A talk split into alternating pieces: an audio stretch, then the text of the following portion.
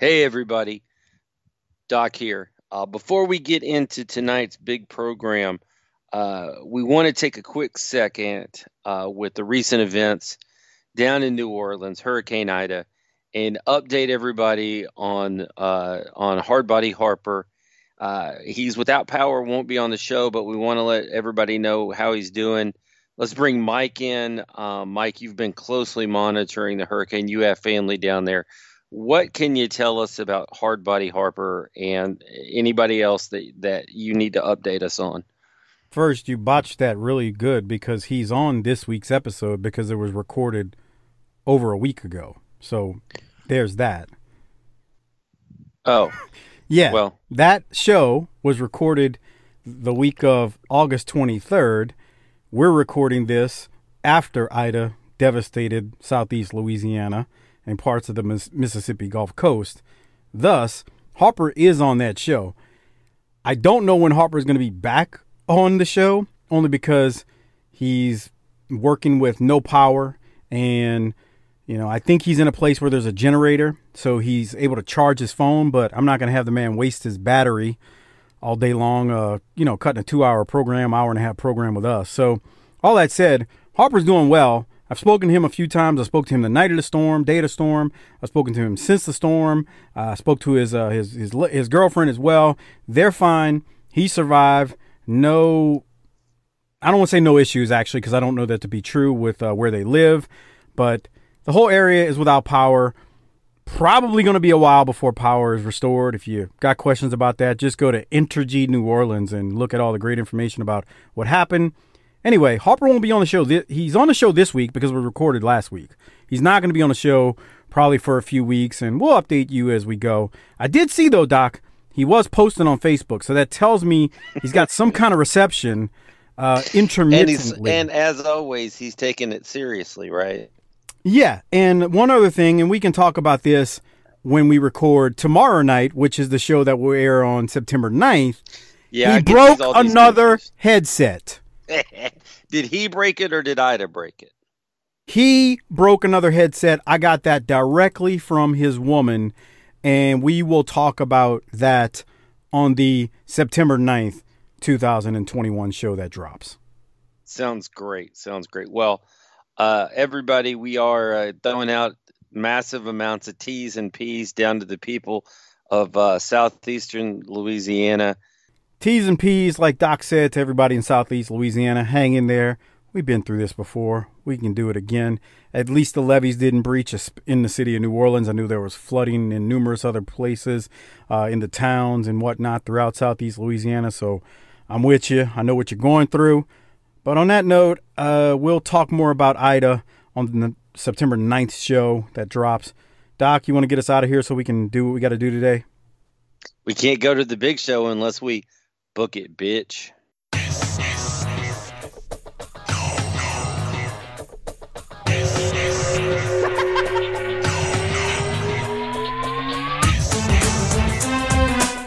Welcome back, everyone, to this week's episode of Booking the Territory, the Unprofessional Wrestling Podcast. For today, we're talking part one of April the 14th, 1990, NWA Saturday Night on TBS. And if you're wondering why it's part one, it's because this episode was damn near 3 hours. And your boys just felt like it was best to break it down that way. So anyway, I'm sitting here with Doc, and Harper was with us, but then something must have happened because he hopped off. So I'm sure he'll be here shortly because he was here for the pre-show that we did before we did this episode. Anyway, Doc, how you doing? I can tell this is already going to be a problem. Mm. I'm doing great, but I told you all day today, don't let the shoot job blow you up, and you didn't listen. I can tell by in your voice right now, you're already blown up. I was I was out there. I was telling him, don't give the Booker man all your mojo today. Save it for the show. He was like, I'm already blown up. And it was like 8:15 this morning. It was more like 4 o'clock, 3 o'clock. And I was like, you're 6 hours too late on that recommendation. Booker man's been putting the boots to you, has he? I wouldn't say that. Just, got a lot to do. Oh, lots to do. Okay. Well, aren't we? I'm not like you. I don't complain. Aren't we important down at the shoot job? Okay. I'm not like you. I don't complain. Why did you kick Harper off the call? I don't know what happened. You know, Harper, me kick him off. You know how challenged he is when it comes to technology. Mm. I mean, well, we really would be helpful if we had him here. You know, I mean, agree. I guess it would be helpful. We know he didn't watch all of this episode, so. Oh, I mean, you know, I've been knowing the champ for 25 years. I mean, you mean Luke Hawks?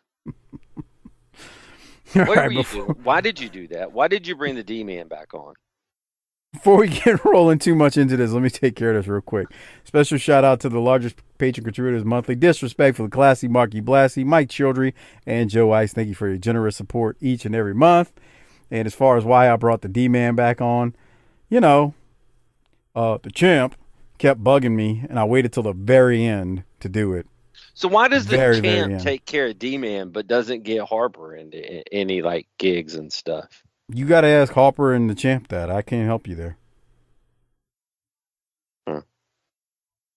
Mm. Well, that's all I get. Hmm? I think it was a missed opportunity because here you are talking CM Punk, hot new show on Stars, and then in comes the ratings disaster to blow it all up. Doc, that was recorded the night before Punk debuted. Okay. Just so you know. As you're saying, you could talk CM Punk. No. No, y'all were talking CM Punk. So it was going to be have a lot of visibility.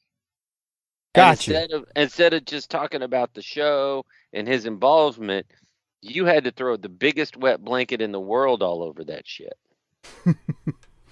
D-Man's D-Man. Underwear. So the D-Man is a wet blanket? God. It's amazing. Like Kiss, man, and all got fucking fucked up. Did you hear the Kiss story? Jesus Christ. You didn't even know the members of Kiss. What kind of shit is that? That idiot Jaworski must have been... Dude, he probably had a stroke cranking to that story. A stroke. I think that when it comes to D-Man, maybe in the future we ought to leave this show to the professionals. I agree. Right, you don't want to know the other part. Luke's texted me and he's like, you should bring D-Man on once a month. Nah, bruh, I should send you that text. Ain't happening. You should let Harper ether somebody, huge arms. Something like that, huh? Oh, man. I got a feeling Harper's having internet issues. I bet, man. Spectrum is a motherfucker down in Metairie, right? Yeah, I mean, he didn't... Because he just, unannounced, fell off the planet. So he was with us. Yeah, very weird. That's very weird. So I guess we can't hold on any longer. We have to talk about the biggest news that's rocked the wrestling world. Let's do this. Go ahead and I'm trying to buy some time for him so we can knock out one other thing. Generous patronage. No. I sent you a text. I sent you a text. Well, I was gonna save that and put it in during the show when we get to that part, but whatever. I mean, we can just book this shit in the fly. Okay. We got a Docaholic spotlight for our good friend, the resurrected one, unconvinced Ray, brother Dave.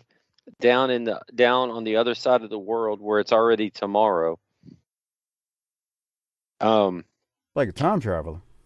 Well, and here's the thing. We're coming up on summer when that shit down there just blows up into fire. They like combust into like fire across the whole continent. Like we're doing Norman, right now. Norman the lunatic got a hot sister that Captain Mike wants to fuck. Norman knows it and makes him wear the stupid hat. Now Abdullah the Butcher wants to fuck her as well, so Norman makes him sit in a box. Norman pimps his sister to get friends. Nothing else makes sense. That was Brother Dave's telling us the only reason why what we are seeing between Norman and Abdullah and Captain Mike is happening. And look in the territory, right? It makes just as much sense as what we're witnessing. That's the best part about it. It makes just as much sense or more than any reason that anyone could give. I'd be more interested if I thought Norman was a pimp. Agreed.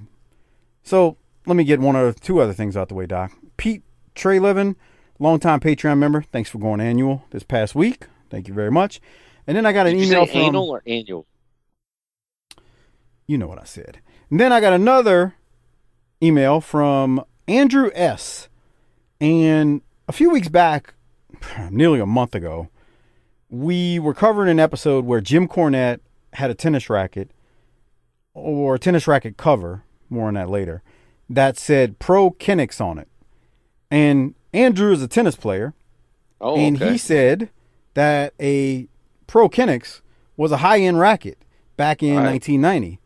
So that led me to believe, I got the impression that, you know, if he's going to spend that kind of money, I don't think Cornette had a high-end racket. I think he had a high-end racket head cover, because I think those rackets, based on the way Andrew phrased the email to me, cost like $200. And I can't see, back in 1990, not 2021, I can't see Cornette spending that much money on a damn racket. Maybe he had the cover to make it look like he had more, like it was a work. Now Harper's trying to call. Jesus Christ. What was that? Harper trying to call? Oh. Well, I think he spent whatever it cost to get a racket that he could wrap around a Mark's head if he had to. Which a cheap one would be better. Okay. Hey, what's up, man? Yeah. Fucking internet cut off for some reason. Jesus. I told you. What did I say, Doc? Yeah. The internet must have cut off. Have you been stealing your internet too? No. Nobody's going to get that. I know. That's what makes it great. They're going to be like, what else is Harper stealing? All right, Doc. I bet it's, I hope it's headsets.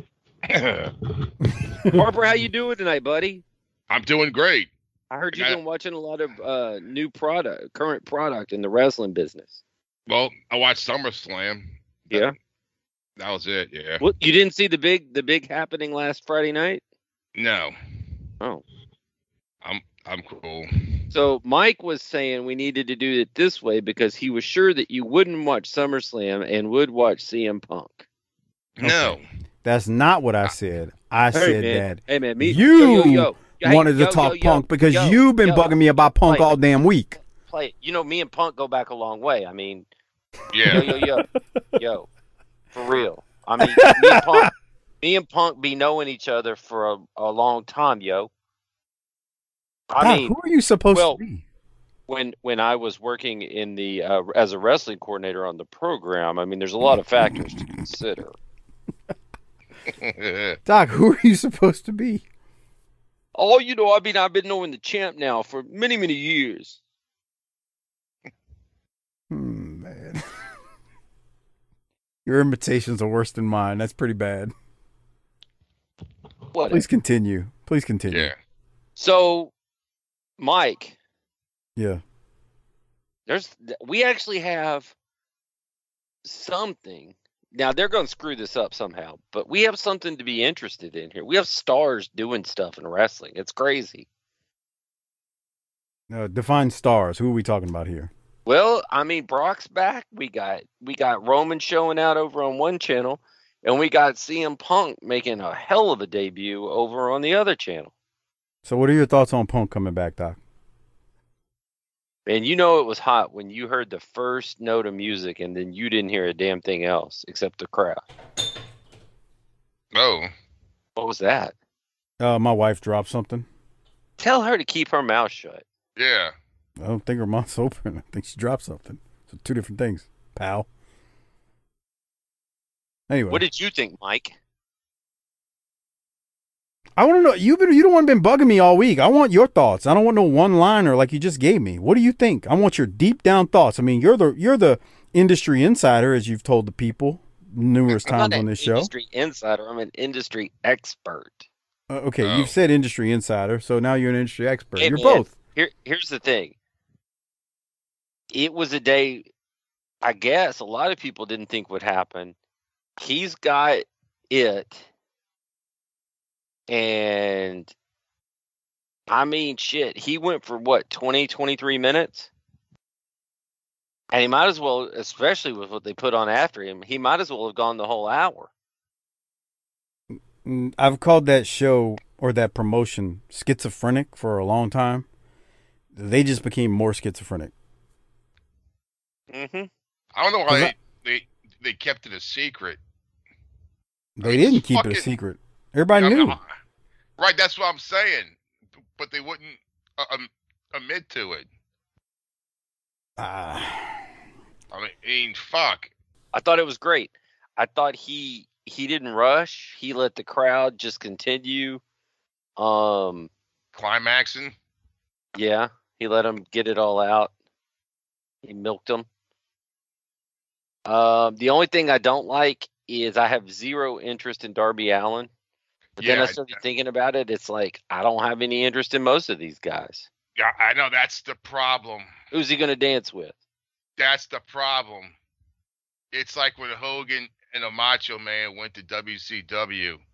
WCW at least had Flair, Vader, and Arn Anderson, and Sting. They already had their kind of homegrown talent for him to fuck around with. They don't have anything on their side that's fucking equal to all these people that they're bringing in. I agree. Mike? The one thing I did tell you that is interests me is I get really tired of hearing the AEW folks, not like fans, the actual wrestlers and folks backstage. Kumbaya. If you ever listen to them on interviews, they act like it's the greatest work environment in the world and nobody dislikes each other and there's no egos and they all are in love and yada, yada, yada. And I say it all the time. That is bullcrap. 20 years from now, there's going to be shoot interviews just like there are now where guys are burying other guys in their egos. They're not going to say it now because they keep a tight lip on it and they want to make it seem like they're all cool. But wrestling is full of egos, and to that point, everybody on that roster slid down a peg. Oh yeah, they did. And with Daniel and it's going to get worse when Daniel Bryan coming in. Everybody's sliding down too, except CM Punk. It's almost like if they're like kind of like an all right football team. Oh, they signed Tom Brady. They signed fucking Alvin Kamara. They signed this guy. Then it's like, well, then fuck, what about me? It's a great analogy. It's a great analogy. Like, and fuck. Yep. And we'll, you can carry, here's about you. You can carry Tom Brady's bags through the airport. Yeah. That's what you can do. You can help him. When he says look up at the lights, you look up at the lights. The one other thing I was going to say was I'm more interested, too, and how politically it all plays out. Because I'm telling you, there's egos in pro wrestling like there are, and it's an ego-driven business. That's why you hear guys constantly complaining about not wanting to put this one over or that one over. It's all ego. And I'm really interested in seeing how it all plays out. If they do end up butting heads, they won't say it. They won't ever admit to it till 20 years from now or 10 years from now. Once, they're not in that promotion anymore. Because nothing lasts forever. That's what I'm interested in. Because I refuse to believe all these interviews I've heard. And I've heard quite a few where they're just, oh, it's the greatest thing on the planet. Oh, yeah, we all love each other. Shut the hell up. That's not how it works. It doesn't work like that on the little shit independent level. Yeah. Believe me, it doesn't work like that at the higher level. Show we do. I just don't think who could he wrestle against? Well, that's equal to him. The day that I turn off the channel and quit AEW is when he starts doing jobs to Moxley and or Omega. Don't put it past him, man. He might, yeah. He did say he wanted to elevate guys. Well, they need to go hire some more guys worthy of getting elevated. You know what? Let me tell y'all something. You know what I've always loved about Punk? Back when he signed with WWE in, 2005?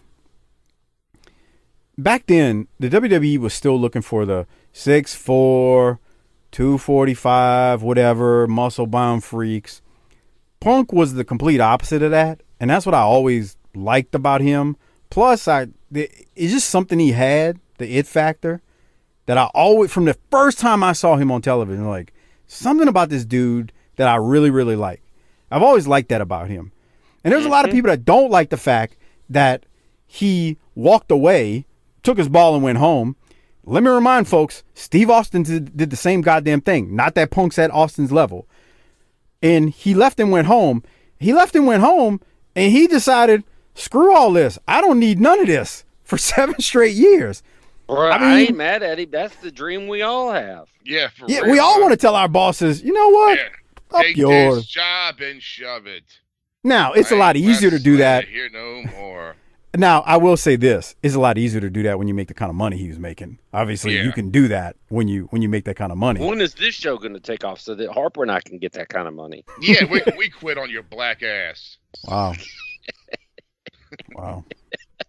This is that. So we having a serious discussion, and that this is what it devolves into. So this was our first time trying a serious discussion on the show after 6 years. How did it go? Well, is it time to discuss April 14th, part one? Part one. I'm asking. I mean, you're never going to have D-Man do a run-in tonight, are we? Harper, call him up, bro. I bet he'll answer. I bet he would. Bro, the first thing he said. He's probably like a 13-year-old girl in like 1985 sitting by the rotary phone waiting for fucking Johnny, the fucking quarterback, to fucking call her. All I know is when we called him to add him to that Skype call. Right there. He was right there. Oh, and, hey, Harper, bruh, I want you to AEW dog, and your boy, Stone, he didn't even get in the match. Bruh, he was watching AEW dog. Picked up the phone. But anyway, all right, y'all want to talk some Saturday night, get through this show? Man, the only thing I wanted to know when I listened to that is all of a sudden it was D-Man's got women falling in love with him. And I need Harper away from the champ to say, hey, anybody can get anybody in this, anybody can. Yeah. But are we talking about quantity or quality here? Oh, come on. That's real nice. We got. Do we have some slee stacks and snaggle pusses, or what are we doing? The problem is D-Man. He's like a goldfish. You just wave something shiny in front of him, and he just and it goes straight forward. Like he, and then when that shiny thing gets tired of playing with him, he goes back and underneath the rock until another shiny thing comes out, and then he goes straight to that. So when is the last time he had a girl that was of Harper quality? I don't. Come on. What do you mean? Come on. You ever taken a look at one of his girls and be like, I could see myself doing that? No. Okay, that's what I thought. He's old. Okay. And you're not old. No. Okay. He's got over 10 years on us. Yeah. On all of us. I think so. Yeah. God, you should have said that. That makes him a damn senior citizen. I got to stop picking on the old man. So all the women he gets are like, in their 50s. So they're... my girlfriend's 33, so... So they're gilfs? Yeah. They're like Susan Lucci. Mike, do you know who that is?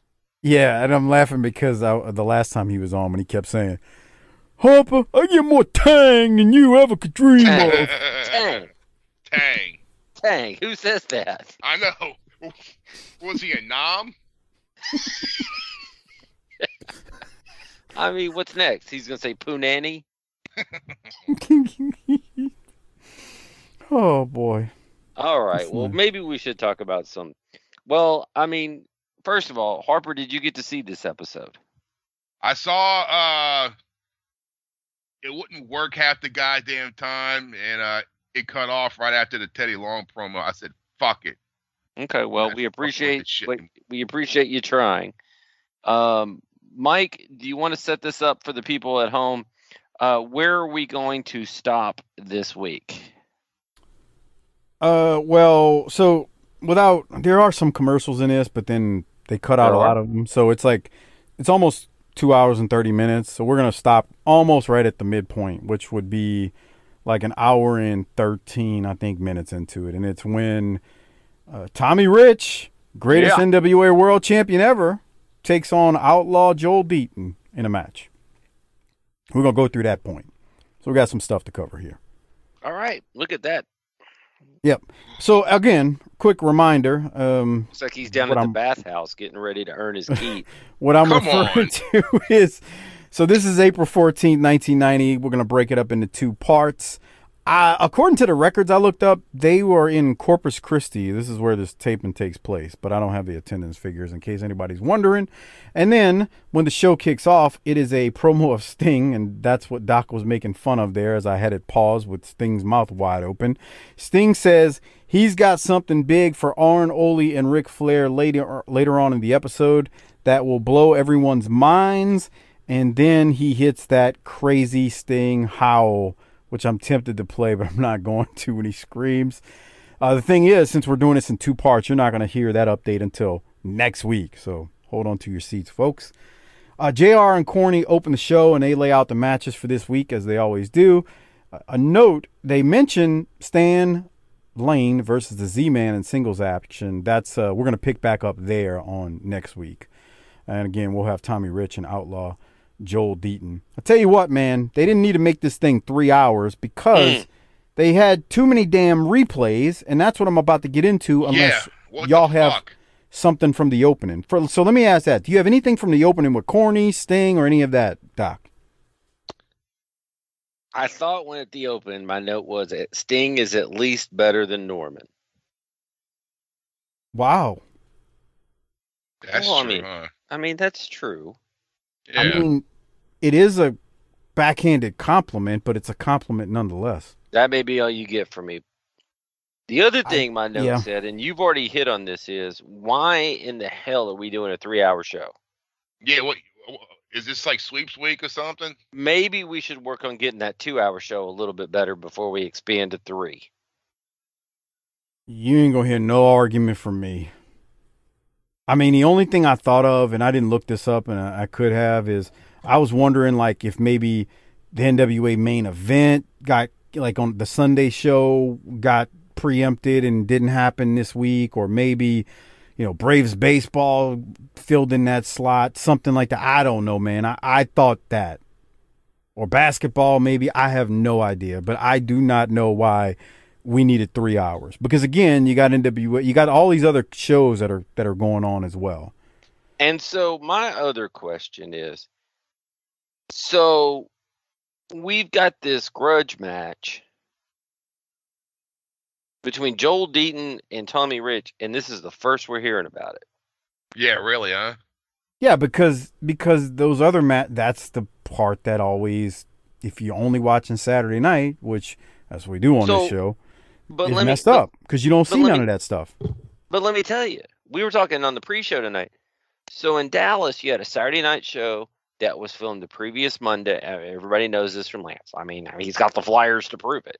The Saturday night show came out in Fort Worth, and it was on the Monday night prior, and it was from Will Rogers Coliseum.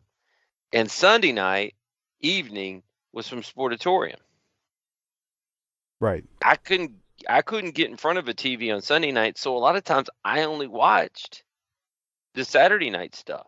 But guess what? Yeah, because now when I think about it, everything I watched on Sunday was from the Sportatorium. Right, Mike?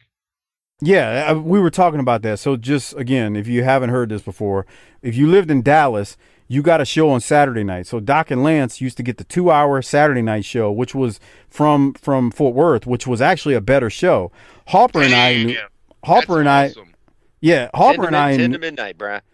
They had 10 to midnight. So Harper and I on Channel 6, NBC, affiliate in New Orleans, we got the Sportatorium show from 10:35, and it's 10:35 because it would air right after the news.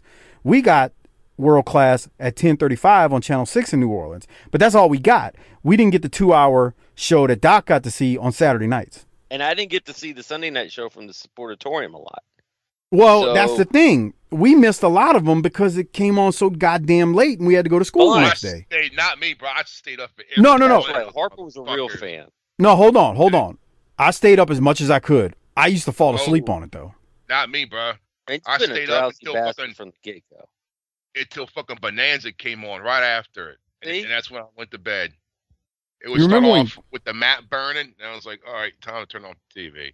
You know what? Remember when Glow started coming on? Glow used to come on after World Class for a little while. Yeah. Mm. Okay. So we cranked to that. But go ahead, Doc. What were you saying? But the Saturday night show always kept us up to date with what was going on both shows. So I'm just saying, it's not that I need to know everything, but if we're going to have a grudge match, a cold grudge match, you might want to say something about it. Yeah, they needed. I didn't like it. I just didn't like it. It came out of nowhere, which is. I don't like surprises. So the way this show starts is we get a replay of Samu attacking Eddie Gilbert from a couple weeks ago when he hit him with the pineapple on the back of the head. I get a lot of replays, Mike. I know. A 3-hour show with a ton of replays. Go figure. And then we get a replay of the conclusion of Samu and Eddie Gilbert from last week's show when Samu was DQ'd for throwing Eddie over the top rope. And then we go to a match, which is Eddie Gilbert versus The Punisher. The Punisher is a masked man. I did not look up who it is. So, you know what? You can DM Ben Martin on Facebook or Twitter. Ben will answer the question because I guarantee he'll know. And yes, if you saw it right there, that was my next note. A couple of things during this introduction where Eddie Gilbert's coming out. We get Brian Hildebrand, future Smoky Mountain Wrestling head referee. He's down at ringside taking pictures, and Corny even mentions it as they go walk past Hildebrand. So, we saw Brian Hildebrand. Doc, any thoughts on the intro before I keep going? Brian Hildebrand. Yeah. I was say the same thing. I was trying to rewind and get back to him. And I was wondering like, who holy the Punisher crap. Was. Frank Castle. Dork. Hmm? Okay. Frank Castle. Hmm? Frank Castle. I looked it up. Okay. I don't know what that is.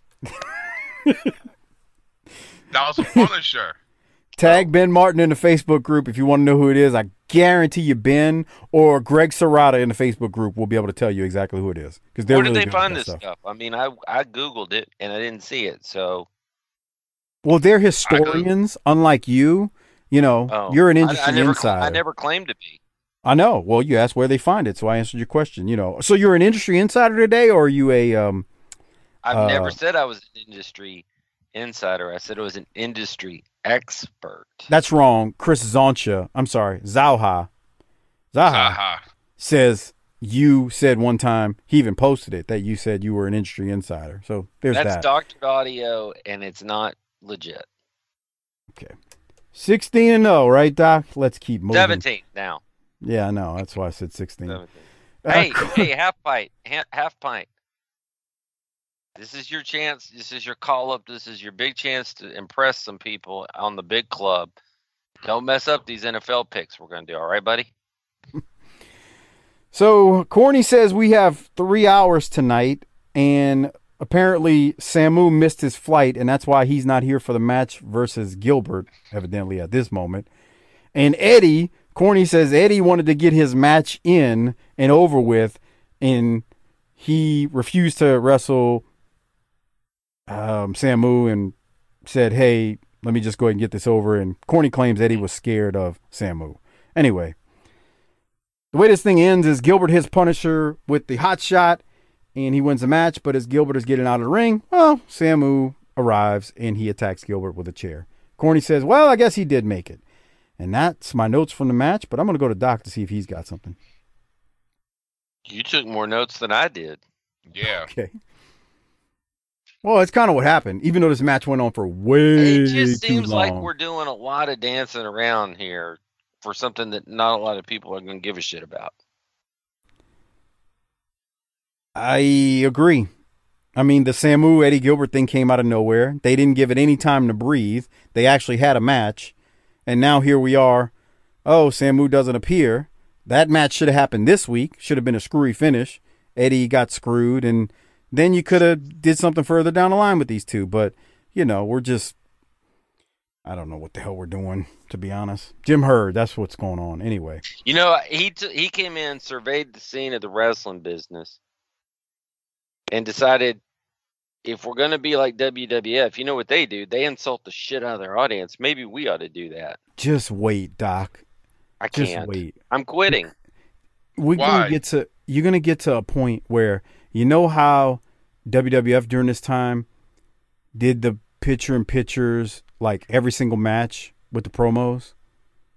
They start doing that every single match, and it's the same stupid backdrop type of thing. Not the same exact, but it's, you know, the green screen backdrop. They start doing that for every match, and it means nothing. I want to party with Jerry Rose. He looks like a swell fella. Jerry Bubba Rose. Look at that guy. He's a trip. So the next match is the Royal Family, which, reminder, is Jacko Victory and Rip Morgan versus Jerry Bubba Rose and Mike Sampson. The best part about the Royal Family is Lord Littlebrook, and I'll get to that, more on that later when I get to the finish. But I'll go to Doc first. What are your thoughts on this? You might as well do the same thing I did and keep fast forwarding, pal. Yeah. I mean, Jack Victory's had more gimmicks than fucking anybody. And I'm tired of talking about it. Yeah, I mean, fuck, how many... When did we first see him? I told you how many... We've gone through this before. No, I'm saying it, from like Jim Crockett to now. All right, so we went through this. Let's do this one more time. He came in because the whatchamacallit's left, Barbarian and what's his name left. So the Powers of Pain. Yes, he came in as one of the Russian assassins. He was on a Clash or a pay-per-view. I can't remember which one. As he replaced Dennis Condrey actually at 1.2 for the Midnight Express match, and so that was the other thing. He tagged with Randy Rose as Jack Victory. So he did his own gimmick then, I guess you can call it that. Yeah. He also was Secret Service Jack Victory. Remember? Uh-huh. Yes. He was one of the New Zealand. What they call him? Militia, right? Yes, yeah. So what is that, 4 right there? Plus that mask gimmick he did on one of the clashes. He's had like 5 gimmicks, 6 if you include this one, where he's now Jacko Victory. In the past 2 years. Yeah, in 2 years, because he came in during the summer of 88. I've said it before. Why can't you get over? Yeah, Jack Victory's not a bad talent. He's just been done wrong. I mean, it's just dumb. Like, everything they've done to him just makes no sense. So, on that note, I'll fast forward to the finish of this thing because there's not much to it. The Royal Family are going to hit a double gourd buster on, is it Sampson or Rose? I can't remember. But anyway, J.R. calls it a assholes. Face-first suplex. The best part about the finish is Lord Littlebrook, who puts the boots to Sampson at the end after the Royal Family win. And J.R. says... Those big size 3s are doing some damage, and they were basically, you know, poking fun at Lord Littlebrook. But seriously, Littlebrook, after the finish, here he comes as he's about to put some boots down. His little strut, I mean, this is the best part of it. Look at him. He's putting them size 3s in, boy. He's got a lot of guts in that little body. And then he struts. Best part of the match right there. He had a fucking schlong long enough to have a joint in it. What? He had quite a few kids. Yeah. Yeah, quite a few kids. So, Doc, any other thoughts on it? No. You sure? It's just like one of those like house show matches at the local high school. Garbage. Pretty much. Well, let's go to our first promo. We got Ole Anderson with the Minnesota Wrecking Crew #2. Sting, I want you to listen real carefully. I know you're one of the guys that everybody looks up to. And right now, I know an awful lot of people are very upset with me because of what happened to your leg. Well, let me tell you, I'm not responsible. I'm the guy that gave you the warning. I'm the guy that said, hey, pay attention, Sting, and drop out of that title race, and you're going to be okay. You and the little Stingers, you could have still been going to the ice cream store on Saturday afternoons. Well, I guess you can still go now. The only thing is you got that crutch that gets caught going in the door. Well, I'll tell you what. The kids may look up to you because at their age they just don't know any better. But for those of us that are over 21 and reasonably educated, we all understand that you're making a big mistake. Most of all, you ought to understand that you're making a big mistake. If you don't think you've made a big mistake, look at your leg and see what happened to it before when you ran into us. If you don't get out, you run into us again, we're going to go for the other leg. All right, Doc, what's your expert opinion? You're an industry insider. What do you think about Ole right there? He's a prick, but I mean, we already know that. Industry expert, I'm going to have to keep correcting you as you keep making mistakes. Okay. I would believe this more if it weren't those two guys standing behind him. If it was the Horsemen saying they were going to do it, they have a track record. I also believe that Ole could have maybe changed clothes from last week. Okay. He's got the Sunday social after this that he's got to go to with his fucking nag-ass wife and his brat-ass kids. And so he's dressed up a little bit for the day, and he's really hoping nobody talks to him and he can get a plate of barbecue and slide out of there and go home and start crushing beers and think about fucking having to go to work on Monday morning. I always love it when he calls him Mr. Sting. Did he do that there? I don't think he did it there, but I know what you're talking about. It cracks me up. Hey, he's not going to come out here and yell. He's not going to come out here and raise his voice. He's just going to tell you the truth. I did think it was funny. He was like, yeah, you can still go get ice cream with those little stingers. You just got a broken leg while you're doing it. I thought that was funny. Harper, any thoughts? No. Why?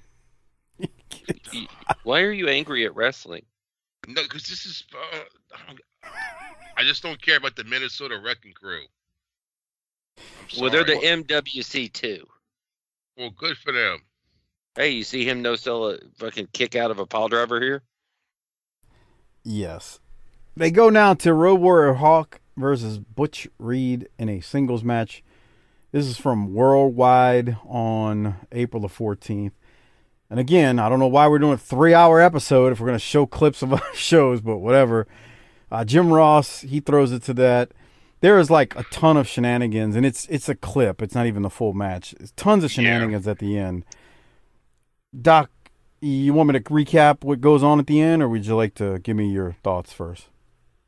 Well, Hawk kicks out of a pile driver, which I thought back in the day a finisher was a finisher, but whatever. Everything was airtight, brother. Airtight, brother. Oh, my God. Pass me another Budweiser. It's a couple of sodas. All right. I felt like there was a lot of shenanigans to get to the end of this, but I mean, Teddy causing problems is good. I agree. So the finish here, we'll watch like it. I felt like he did more work than that job required. How about that? Yes, I think so too. Yeah, there's a lot goes on at the end. So we're watching it right now, and it's playing on the video version. Become a patron, tinyurl.com/patreon/BTT to watch the video versions of these.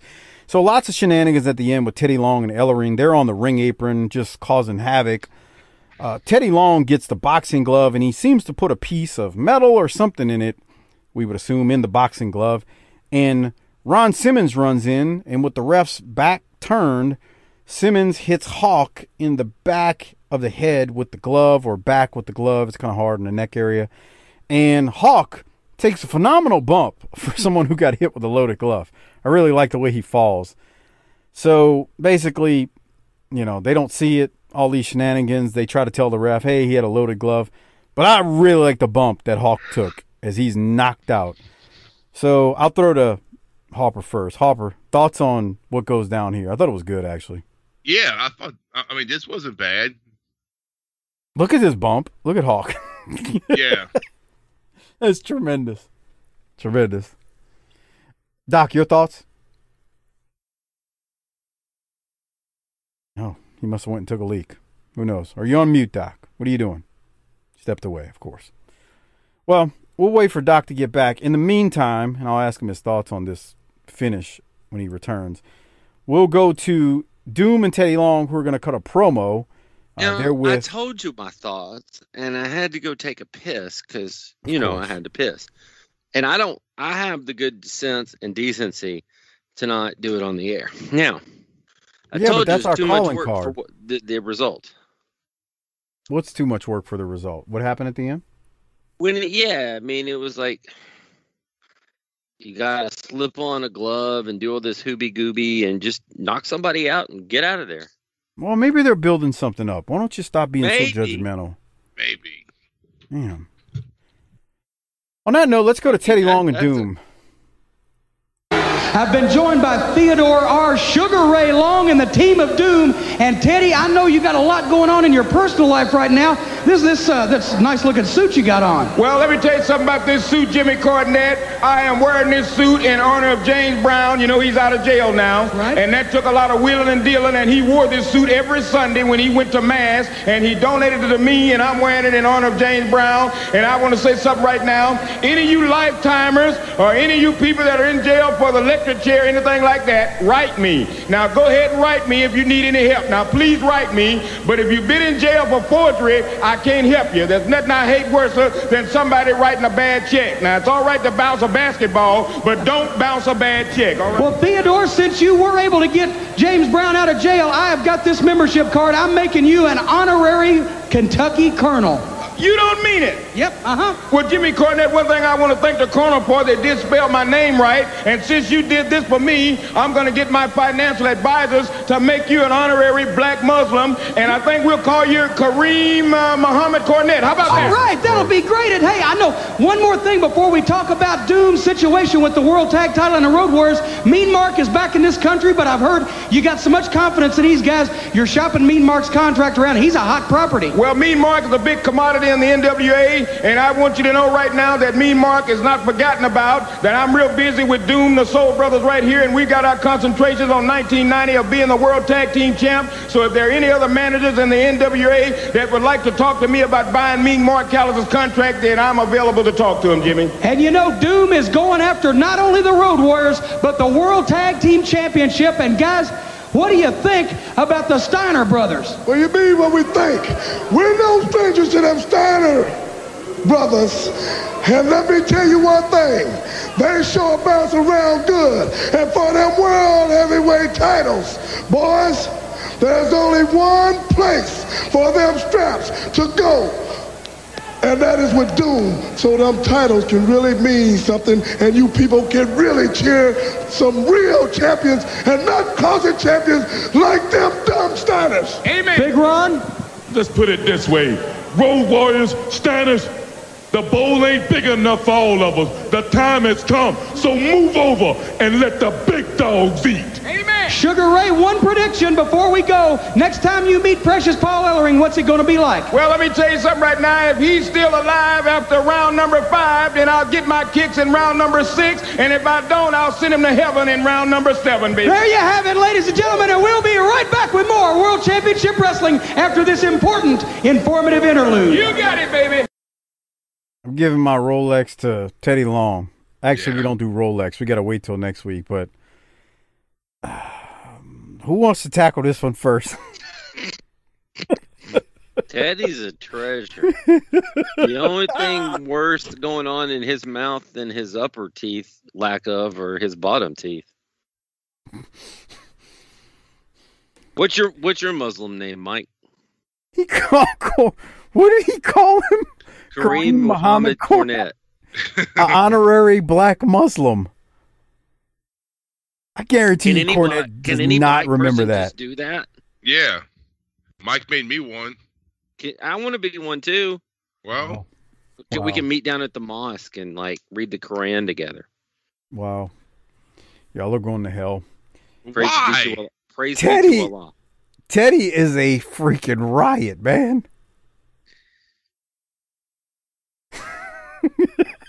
Somebody asked Cornette in the drive-thru about that promo, if he remembers it. Holy crap. Yeah, that was hilarious. That was great. I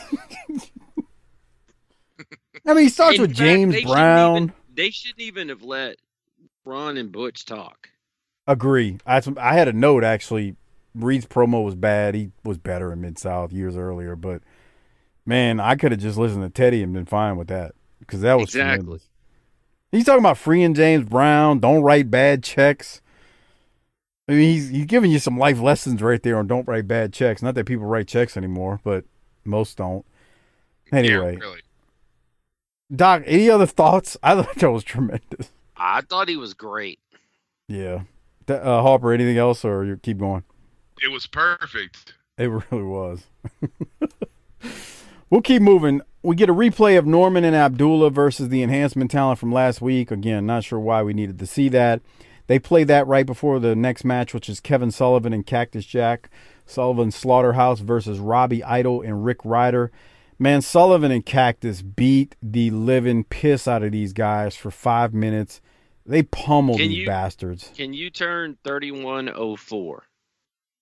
Yeah, let me, it's kind of. And I want to see, my question is that dangerous? So here's 31. Oh. That really usually wouldn't be that bad if it was a regular metal folding chair.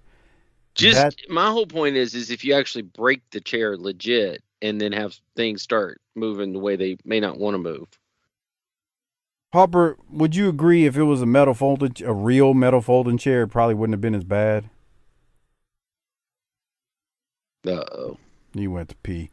So, for anybody who's not watching, because you can watch at tinyurl.com/PatreonBTT.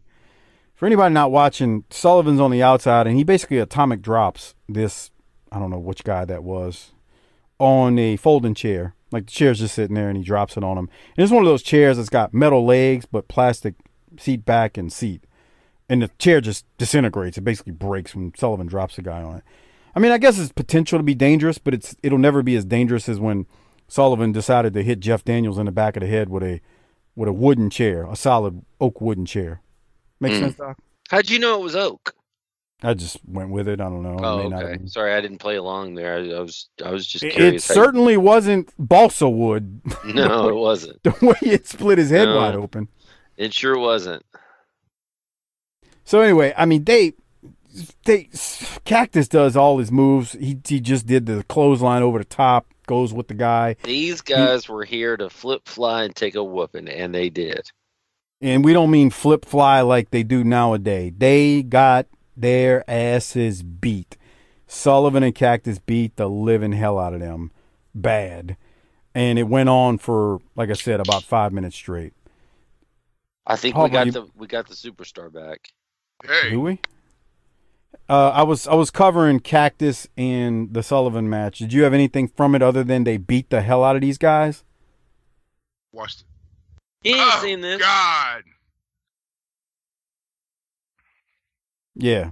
Oh, God is right. It. But, man, that's he right. flew forever to get out there to him. Because he's far away. So... Go ahead, Harper.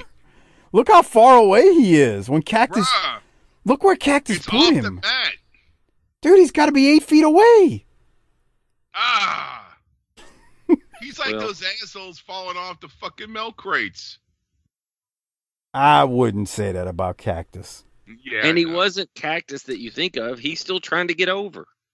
Yeah, but that shit's rough. Ridiculous. Watch the tree of woe. Concrete floor. Watch Sullivan. High. He charged the bastard. Let's do it again. The guy on the second one's like, screw this, I'm unhooking my foot from this rope. I mean, they beat the hell out of these two. It was bad, man. They got pummeled. Anyway, it ends. Finally, Sullivan, that might have been the lightest thing he did when he stomped the guy and got the pin. Seriously. So anyway, any other thoughts, Doc, before we keep moving? That was stiff. I'll say one thing. That was stiff, and I love Sullivan and Cactus. Yeah, that's Sullivan, a good tag team. Yeah. Yes. There's something together, man. So this, I'm glad Harper's video kept freezing when he was trying to watch it earlier, because he would have really been pissed by what's next. So we keep going on this show, and when we do, we get a replay. That replay is of Sting versus the Great Muta from Starcade 1989. Why? 5 months ago. 4 months ago. Whatever. Why? I can't answer that, Harper. That's not when he got hurt. No, it's not. The only thing I could think... Maybe they felt like people needed to see Muta get pinned again. The only thing I could think was, they're trying to keep... World Class did this crap with Kerry Von Erich when he mangled his foot in that motorcycle accident. The only thing I could think is, hey, we know Sting's going to come back. We know what we're going to do with him. So maybe we should replay some of his matches where he beat some top-tier talent. Yeah, so to kind of put him back in your mind. Yeah, he's not out of sight, out of mind. Because I will, right. You got to admit, when it comes to wrestling, a guy disappears for a while and isn't on TV. And I know they've been interviewing him, but a guy disappears, it gets to that out of sight, out of mind thing. So that's the only reason I could think they'd want to do this. But once again, it's a 3-hour episode. We're filling up with replays. Jesus Christ. Yeah. It's so not that a good look. Yeah, that was my thing that I didn't like about that. So after Sting versus Muta from Starcade, we are then thrown to a match with Ric Flair versus Robert Gibson in a singles competition. This is from the NWA Power Hour that aired on April the 6th of 1990. So a little bit more than a week ago from when this episode aired on April 14th. My notes here, Flair was doing some chopping. The crowd was into it because it is Gibson and Flair. They worked a really good match. I mean, we didn't see the whole thing. I don't want to, let anybody think we saw this whole match. And Flair is going to win by pin when he uses the ropes to pin Gibson. So Flair basically escaped. Doc, I'll throw it to you. Well, Harper, go ahead. It's like when you have a videotape of like random matches. Boy, that's the truth. Like you have like now they used to have like the when a Coliseum home video they'll be like Colossal Slam 5 and they'll be like just like random fucking house show matches. That's what this is like. It is. That's a good point. There's no rhyme and reason for these matches. It's like oh fuck, there you go. Bridging though, I had a note on that. Damn. Motherfucking Gibson was bridging up, pal. Fuck. Trying to get him a title. So, on the fly just now, I didn't look this up when I was watching this episode, but I wanted to... Harper said something that made me do some research real quick on the fly. Harper, you were saying it was like those old videos where they kind of just threw random matches together, right? Yeah. So, I knew this aired on... April 6th of 90 on the Power Hour. I assumed it, I guess, well, no, it's not that big of a change. This was actually recorded. They had this match March 26th of 1990. So I guess that's not too far in advance of it airing here, but it is very random because they took this from just a random episode of the NWA Power Hour from March 26th. And it kind of, it's random in that these two weren't like working a program. I'm sure right. It was a fantastic match. According to the records, they went 11:34. We barely saw 2 minutes probably. So yeah, man, it is very random. It's very random. Speaking of Flair in the NWA, you saw he's going to be at their pay per view.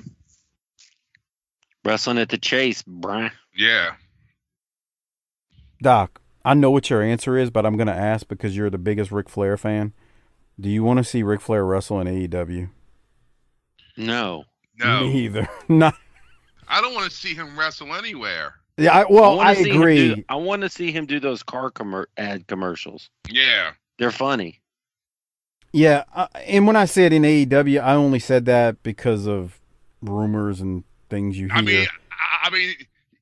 It'll be nice to see him, Tully, and Arn, and maybe bring back JJ or, Barry and something like that. But to actually step between the ropes and have a match, no. I'm with y'all. I only asked, not that I don't want to see it. Let's not do that. Let's not do that. So on that note, any other thoughts from Flair and Gibson, Doc? I thought it was interesting because it's not the normal match that you see, and it's something different. I mean, it's Flair in the ring on free TV, and it's not Luger, and we've been seeing a lot of that. So it's something different. Once again, you only got 3 minutes of 11 and a half that they went. And like Harper said, it's kind of like they just threw it in the middle of it because they wanted to kill some time. This show makes no sense so far. You should have threw in like the fucking Ramco AWA tape. They came with the fucking figures and just threw that in there with those random matches.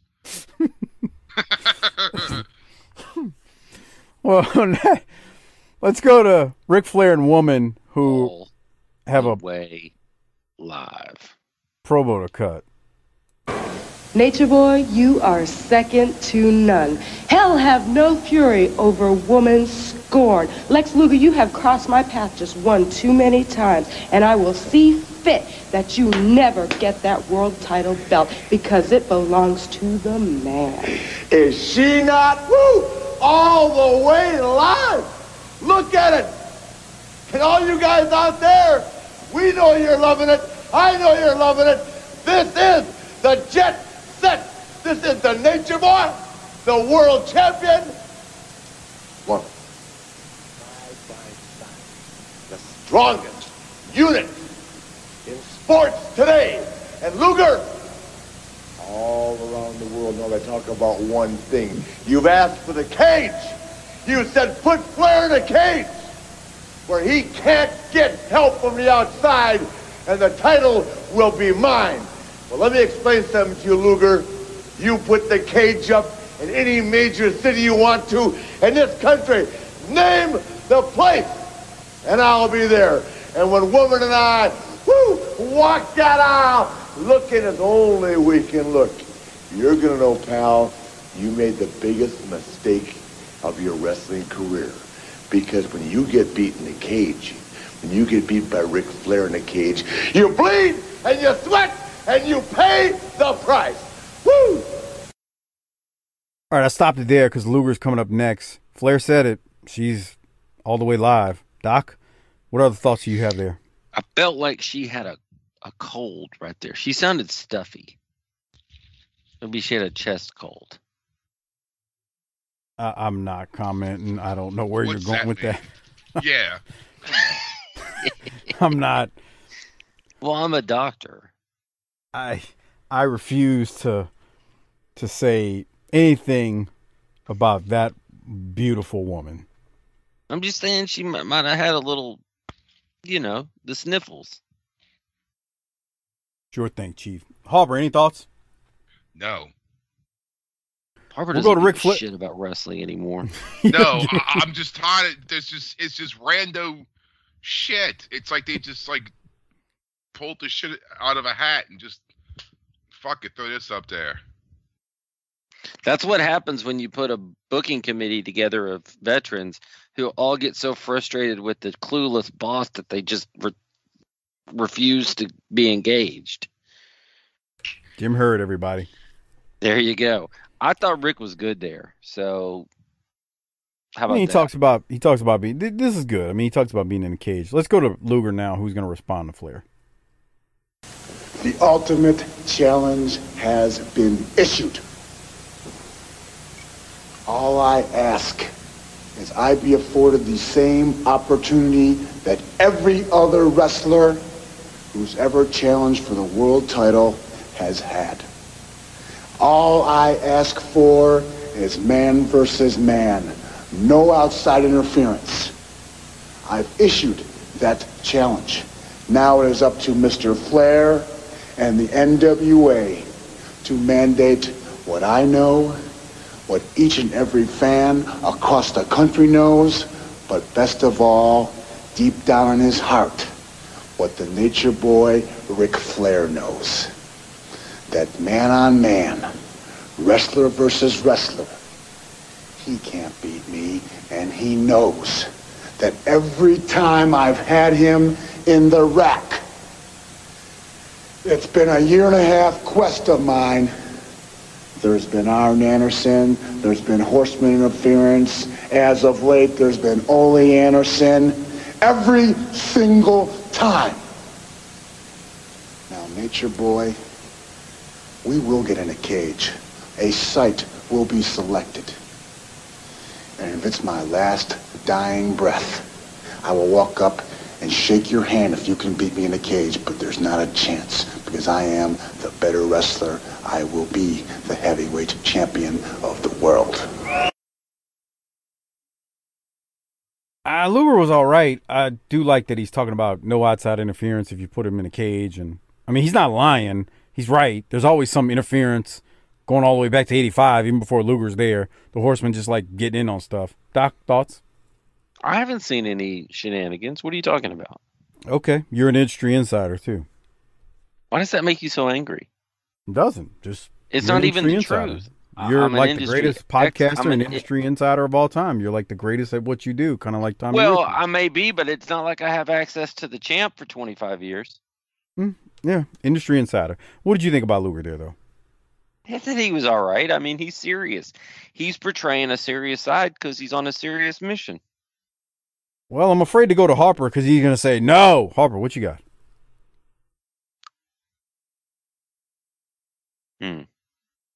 He didn't walk away. All right, he keeps drifting off here tonight. It does seem like it. The next match, since Harper went to take a dump or something, is Mean Mark Callaway, versus Paul Drake.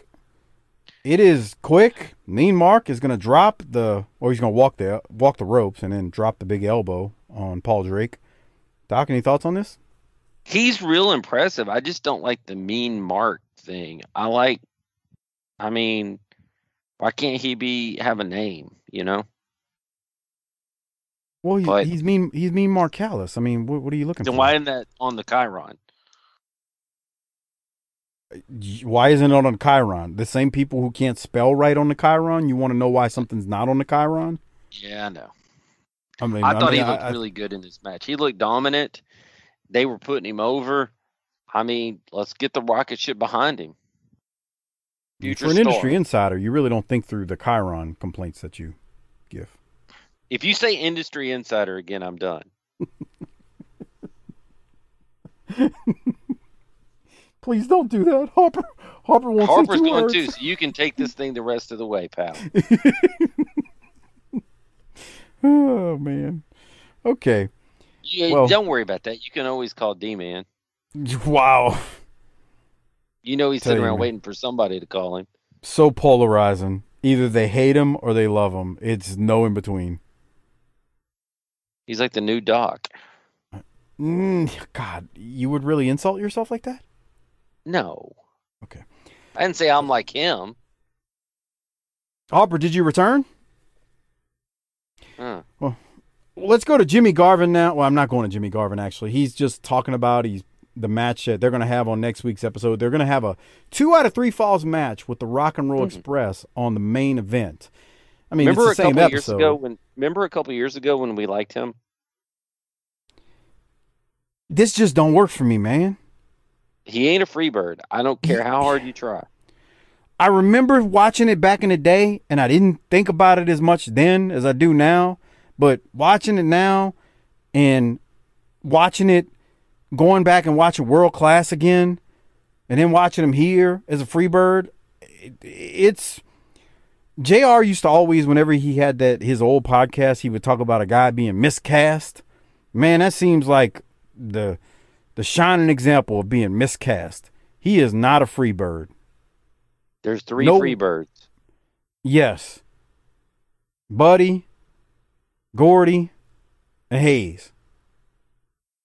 And actually, Hayes and Garvin together is just like they should have gave them some kind of different name. I'm going to stop because I keep harping on that thing. No pun intended if Harper's returned. Anyway. He's not. So, Garvin... Maybe he broke his headset. Well, it wouldn't be the first time.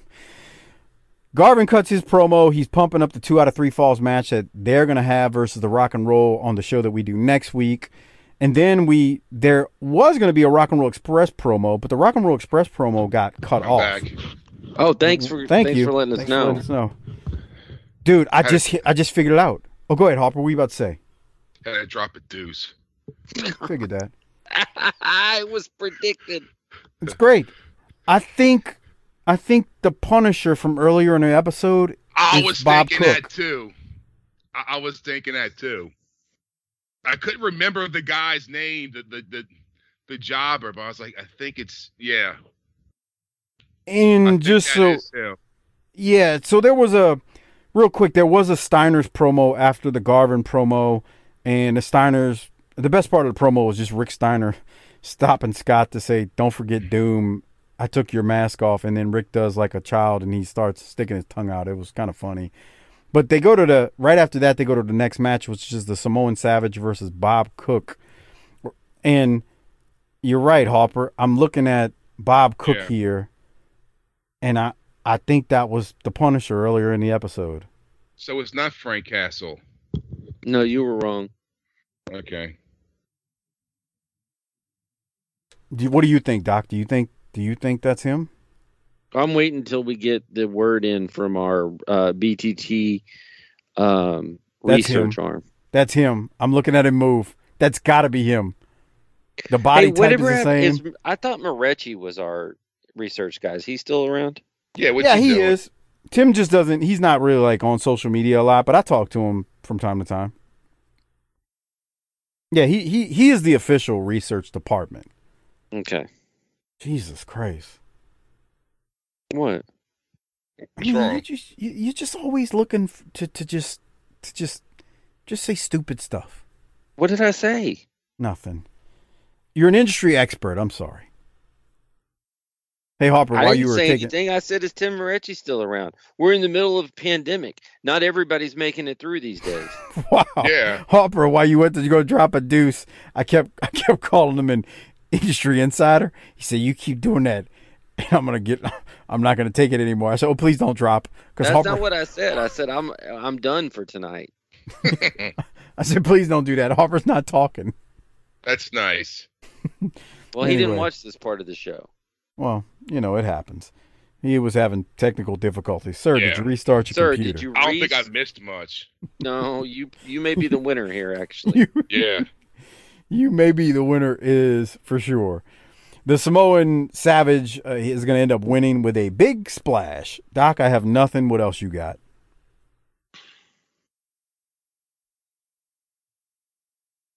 I'm trying to read my notes. Well, while you're looking up your notes, I'm pretty sure Bob Cook is the Punisher from earlier in the show. The more I look at this, too many. Oh. They're the Wild Savages and the Samoans and all this. They got too many names. I've lost interest in them. They've lost their two managers now. It's pretty clear that the promotion doesn't have anything for them. And it's a shame because they're really good. It's not their fault. Yeah. Nope. Remember the Clash when they beat the Midnight Express?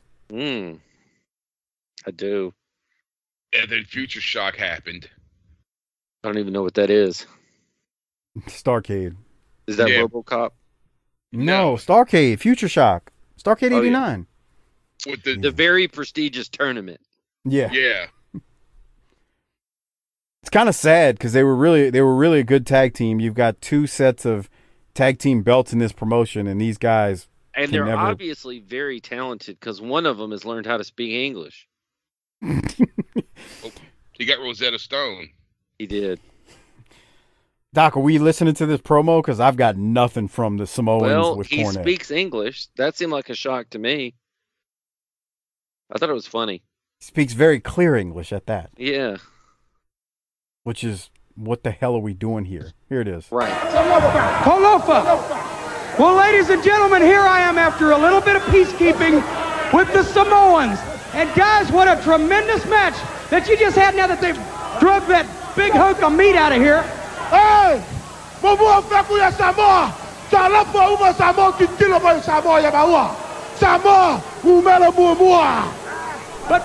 I understand exactly what you're saying, but besides that, you guys are won a chance at all the tag team championships in the NWA, the U.S. tag title, and even the world tag title. Wow.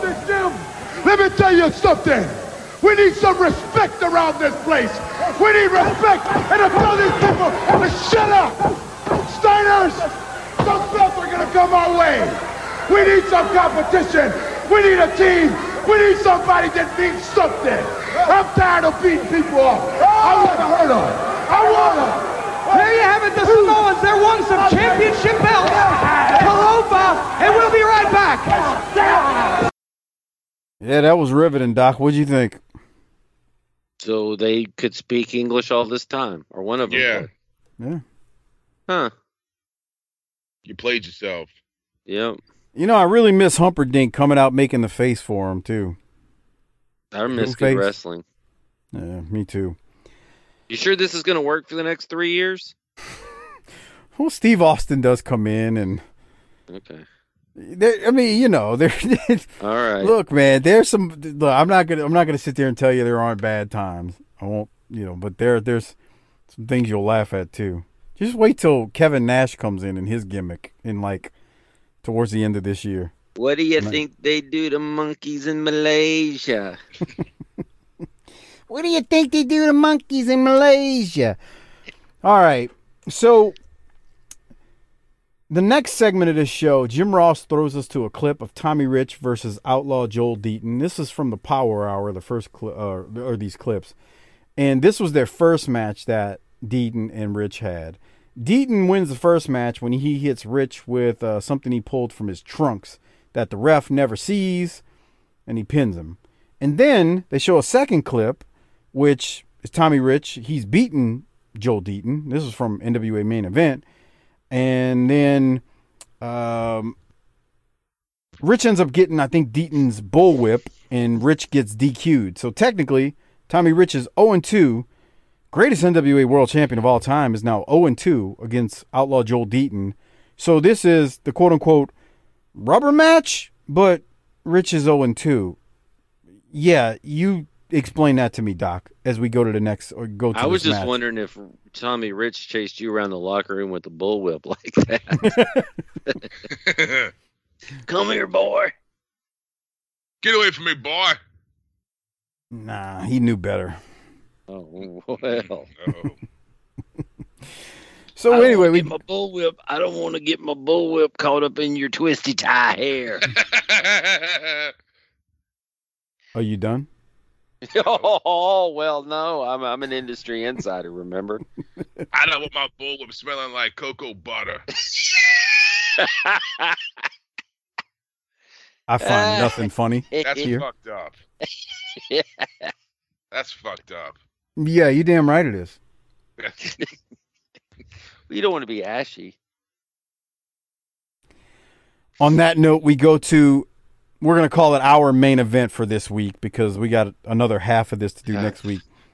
Tommy Rich Deaton looks like a guy that would come in and fight for the Texas title in 1985 or 86 in World Class. Well, and I don't mean that as a complete shot on him. It's just that's what he looks like. I also wonder if Sam Houston was built more like Joel Deaton, would he have had a better career? Yeah. Yeah. I feel like Sam got screwed when he decided to marry Baby Doll. Yeah, I know, huh? I feel like he was also on the Kendall Windham diet, which doesn't help.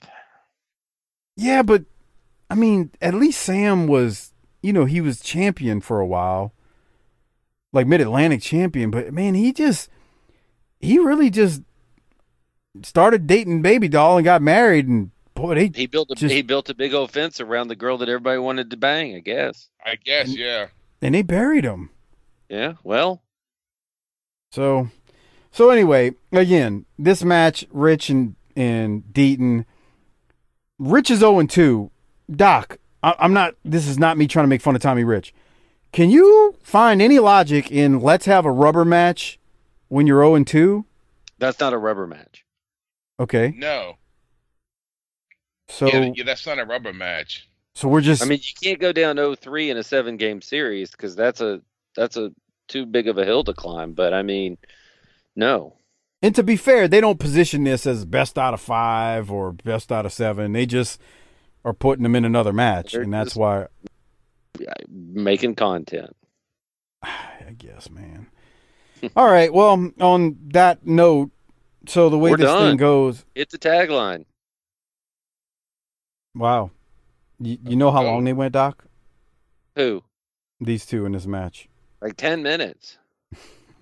They did go for a while. So the way this thing ends, greatest NWA world champion. Let me, so that Jaworski can hit him one real quick. Deaton hits a bulldog and makes a big mistake because he picks up Tommy Rich on the pin. He's like, nah, I'm going to give you another one. And he goes for another bulldog with Rich. And Rich blocks it and throws Deaton into the turnbuckle. And then Rich hits Deaton with a schoolboy. And Deaton gets the one, two. I'm sorry, Rich gets the 1, 2, 3. And then he grabbed the tights. But Rich wins, but then he gets beat down by the bull rope. Or no, I'm sorry, not beat down. He gets hung. So we got another man trying to hang another man on TV, and the crowd seemed to be quiet. Your thoughts, Doc? Yeah. No. Okay. I mean, no. And that is how part one of April 14th, 1990 ends up wrapping up. Next week, we'll start things off with the Z-Man and Stan Lane in singles action. So that's what you got. Let's save Rolexes, but let's rate what we've seen so far. We can save Rolexes. You can decide to. I know who I'm going to give it to even after we do next week. It's going to Teddy Long. So let me just say that now.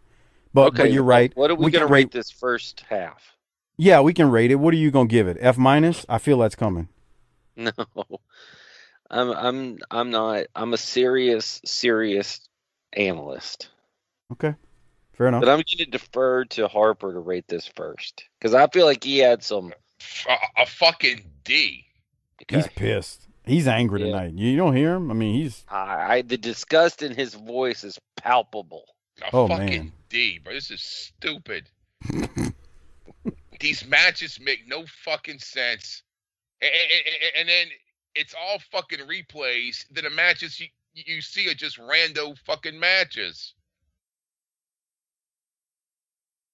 Remember how back in the day we would say we don't know if we like the shit talking as much as we like the wrestling. Like the shit talking was the wrestling. Like the shit talking is what made those shows. And I just feel like, damn, we really need the shit talking. The studio had crap matches, but you had the smack talk. Mm-hmm. And bruh, now it's just like, what the hell are we doing here? And Steve Williams is in Japan, huh? I just thought of that. I believe so. Yeah. But it's just I don't know what to think of this, man. So what are you gonna give it, Mike? I mean, I like wrestling, so I feel bad giving it a D+, but I don't. They fucking deserve it. I mean, it's gonna be a long couple of years, Mike. Harper's already pissed. They know better. No, they don't. No, they don't. Because Herd's in charge. He doesn't know better. Yeah, he doesn't. And now Ole's, I don't think he's had a committee. And I think he's head booker. Ole's collecting checks because he's going to start doing stupid shit just to get paid. Yeah, RoboCop ain't too far away, pal.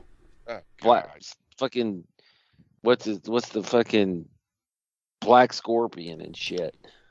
Yeah, shit that he would have kicked somebody's ass for 10 years ago. He's about to perpetrate. Fucking. Wait, say that again? What, me? Well, yeah, who would have kicked whose ass? What were you saying? Shit, Ole would have kicked people's asses for 10 years prior. He's about to perpetrate on the... Oh, no, I thought you were saying Cornette would have kicked somebody's ass for it, but... No, Ole would have kicked... Ole, if somebody would have come in with, like, some Black Scorpion or RoboCop to Georgia in, like, 81, he'd have been all like, I'm whooping everybody's ass, and now he's going to do it. I actually think RoboCop is dumber than Black Scorpion. Yes. Because when you see what they do, you're like, what? Like the whole RoboCop thing, that pay-per-view? Jesus Christ. It's an insult. It's such an insult. So did you say D+? I don't want to because Teddy Long had me dying laughing even watching this for a 10th time in my life. But it's just really hard to do anything else, man. It's hard, bro. It's hard. What are you giving it, Doc? I don't feel the least bit bad about what I'm about to give this. Okay. It's a straight up, solid, middle of the road D. Yeah. See? I'm not going to be silly and say, besides I feel like I need to save F- for some shit in a couple of years, but I'm going to rate it like I see it. It's a D. The good thing that saved it from a D- is that all these replays allowed me to fast forward and get through this shit in like 50 minutes. Y'all remember when I used to tell y'all during the Smoky Mountain run, bruh, trust me, Tim Horner's bad, but at least it's funny. Yeah. I say that all the time. Even after he left, I was like, I know you hated him, but man, he's so bad. He's so terrible. It will entertain you. I need to see Kevin Sullivan bury that spike in Norman's head to where it's still like just sticking out on its own. Yeah, I agree. That would be nice. Or maybe he should have did to Norman what he did to Jeff Daniels and Smokey when he hit him with the chair in the back of the head. I need to see somebody punt Lord Littlebrook into the crowd. I need to see some shit happen. You know, a few years back we had a discussion, and I didn't think it was a real thing. Harper brought it up, evidently, and I'm not trying to offend. Little person tossing? Yeah. Yeah. You get them in Velcro and you throw them into a wall with Velcro on it? I was like, wait, that's a thing? And oh, yeah, you can rent them for parties and stuff. Yeah. Like little person tossing. Yeah. That's messed up, bro. We should do that at the, I mean, we're a few months out. We need to start planning the BTT Christmas party. That's terrible. Maybe we could do that. Okay. So on that note, what did you say, Doc? D? Harper said D. I gave it a D+. Boy, I think that's the first time we all gave it a D. I like the sound of that. How about that, Harper? Real quick. Oh, yeah. Yeah, that sounds great. Hey, I mentioned something before I throw it to Doc and Harper for some closing thoughts on this first part of April 14, 1990. Ugh. I don't want to see the second part. Yeah, how can it? What? Why? Well, you got the Rock and Roll Express. You got Stan Lane. Yeah, it won't be as bad as this. I can tell you that much now. Okay. On that note, real quick, remember Harper's still doing his shout-outs, life and relationship advice. Dude, what? What were you about to say? I forgot to do your boys. Oh, you still got to do it. Dude, I totally forgot. And okay. I drove by Burger King. I was like, fuck. That's right. Whopper. That's right. Well, and to be fair, this one takes some prep. You got to go to Burger King to get the Impossible Whopper. Does he have to pay for it? Because, I mean, whose end is that coming out of? Hold on. He paid an extra $10. Oh, I like that. Yeah. So, I want to get a Impossible Whopper combo and give it a review. What is the Impossible Whopper? That's the vegetarian one. Oh. The one that's, plant-based. No, I didn't know anything about this because when I worked at Burger King, we didn't do that. Doc, we had a talk about the Impossible Whopper on the show a few years ago. What we did? What? Dude, you industry expert. I'm sorry. My bad. Which industry am I trying to be an expert in? So if you'd like a shout out, life advice, relationship advice. We've done like hundreds of shows. We really have. I can't be expected to remember everything I fucking said. Harper's got to get this video out with the Impossible Whopper. But on that note, if you want a video shout out, life advice, relationship advice, not just for you, you need to give advice to family members, friends, people you hate. We don't know. Harper is your man. First, email Harper with the details of what you want in your video shout out. And that email address is chrisharper16wildcat@gmail.com. And tell him what you want in your video. And then you got to PayPal him. cc30388cc@yahoo.com. PayPal him $20 there. If he needs to buy props for your shout out, you'll have to send him some extras for the props. And I actually think it's pretty genius to send him a little bit extra money so he can get the Impossible Whopper. I think that's kind of cool. I can't wait to see it. So do all that. If you missed any of those details, check the show description and you'll see it all there to get your shout out, video, life advice, relationship advice from Hardbody Harper. Okay, Doc, I'm going to throw it to you, man. Anything else before we get out of here? I don't think so, man. This wrestling has got me depressed enough to get ready to go to bed, so. I thought you were going to say the VE thing. Thank God you didn't. No. Why would I do that? Why would I let Jim Herd have that kind of control over me? Totally agree. All right, Harper, anything from you? No. He's mad. Wow. I can. Oh, Mike, guess what? Oh, boy. The fucking Red Lobster they had by Lakeside Mall finally fucking closed.